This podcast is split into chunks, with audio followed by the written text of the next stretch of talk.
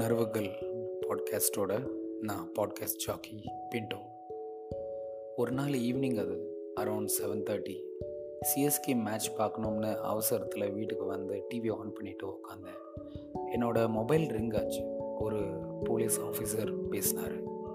சுஜா அப்படிங்கிறவங்க உங்கள் ஃபேமிலி மெம்பரானு கேட்டார். ஆமாம் சார் என் ஒய்ஃப் ஏன் என்னாச்சுன்னு கேட்டேன். நான் உங்களுக்கு ஒரு லொக்கேஷன் ஷேர் பண்ணுறேன் சீக்கிரம் வாங்க. இங்கே ஒரு டெட் பாடி நீங்கள் வந்து ஐடென்டிஃபை பண்ண வேண்டியிருக்கும்னு சொன்னார். என் மனசு நொறுங்கிருச்சு.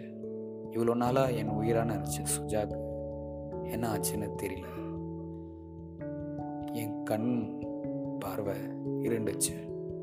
எனக்கு நானே தைரியம் சொல்லிக்கிட்டு கிளம்பி போனேன் அந்த ஸ்பாட்டுக்கு என் கண்ணில் கண்ணீர் வர்றது நிற்கலை வாழ்க்கையே முடிஞ்சதோ அப்படிங்கிற நினப்போட ஸ்பாட்டுக்கு ரீச் ஆனேன் நான். என்கிட்ட பேசின போலீஸ் ஆஃபீஸர்கிட்ட போய் சொன்னேன் சுஜாவோட ஹஸ்பண்ட் நான் கால் பண்ணியிருந்தீங்களே என்ன விஷயம்னு? உங்கள் ஒய்ஃபோட ஐடி கார்டு கொஞ்சம் தூரத்தில் கிடச்சிது. ஒரு டவுட்டில் தான் உங்களை ஐடென்டிஃபை பண்ண கூப்பிட்டோம்னு சொன்னார். ஸோ ப்ளீஸ் கொஞ்சம் கோஆப்ரேட் பண்ணுங்கன்னு சொன்னார். அது சுஜாவாக இருக்கக்கூடாதுன்னு நினச்சிக்கிட்டு கிட்ட போய் பார்த்தேன். முகம் கிளியராக தெரியல. ரத்தக்கரைனால் ஆக்சுவலி உடம்பு ஃபுல்லாகவே ரத்தக்கரையாக தான் இருந்துச்சு. ரேப் அண்ட் மர்டர் கேஸ்னு பக்கத்தில் வந்து சொன்னார் அந்த போலீஸ் ஆஃபீஸர் அது என் சுஜா இல்லைன்னு தெரிஞ்சது. ஏன்னா சுஜா என் பேரை டேட்டோ பண்ணி வச்சிருப்பா அவ கையில். இதே ஒரு ஐடென்டிஃபை பண்ணக்கூடிய ரீசனாக அந்த ஆஃபீஸர்கிட்ட சொன்னேன். கையில் சுஜாவோட ஐடி கார்டை கொடுத்துட்டு கோஆப்ரேஷன் பண்ணதுக்கு ரொம்ப தேங்க்ஸ்னு சொல்லி அமிச்சார். பக்கத்து ஏரியாவில் தான் சுஜாவோட ஆஃபீஸ் அண்ட் இதே ஏரியாவில் ஒரு இடத்துல ஆஃபீஸ் கலீக்ஸ் கூட ஈவினிங் பிரேக்கு வருவா அப்படின்னு நிறைய டைம் சொல்லியிருந்ததுனால ஒரு பயம் இருந்துச்சு. இங்கே வர வரைக்கும். டைரெக்டாக போய் பார்த்துடலாம்னு சுஜாவோட ஆஃபீஸ்க்கே போனேன் நான். வீட்டுக்கு கிளம்பிட்டு இருந்தா. எப்போவும் வராதவர் இப்போ வந்திருக்காருன்னு அவளுக்கு சந்தோஷம். சுஜாவை என் முன்னால் நல்லபடியாக பார்த்ததில் எனக்கு ஆறுதலாக அண்ட் சந்தோஷமாக இருந்துச்சு. ஹக் பண்ணி அழுதேன். என்ன ஆச்சுங்கன்னு கேட்டா பட் நான் அப்போ எதுவும் சொல்லலை. எதுவும் பேசிக்காமலே வீட்டுக்கு கிளம்பினோம்.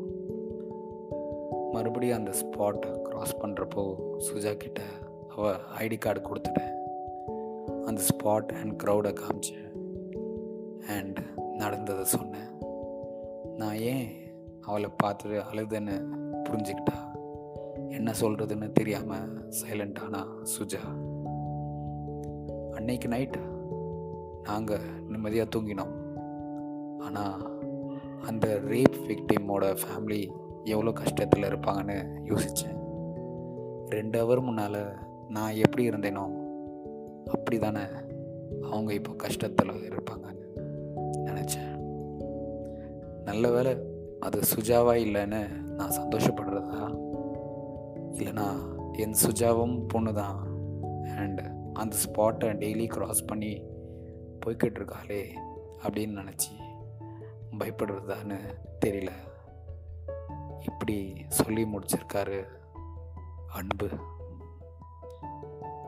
ஆம்பளை பசங்க கிட்ட பெண்களை மரியாதையோட நடத்தணும்னு சொல்கிற காலம் போய் பொம்பளை பிள்ளைங்களுக்கு அதாவது பெண் பிள்ளைங்களுக்கு ஏதாச்சும் ஒரு தற்காப்பு அதாவது செல்ஃப் டிஃபென்ஸ் சொல்லித்தர வேண்டிய நிலைமைக்கு தள்ளப்பட்டிருக்கோன்னு நினைக்கிறேன்.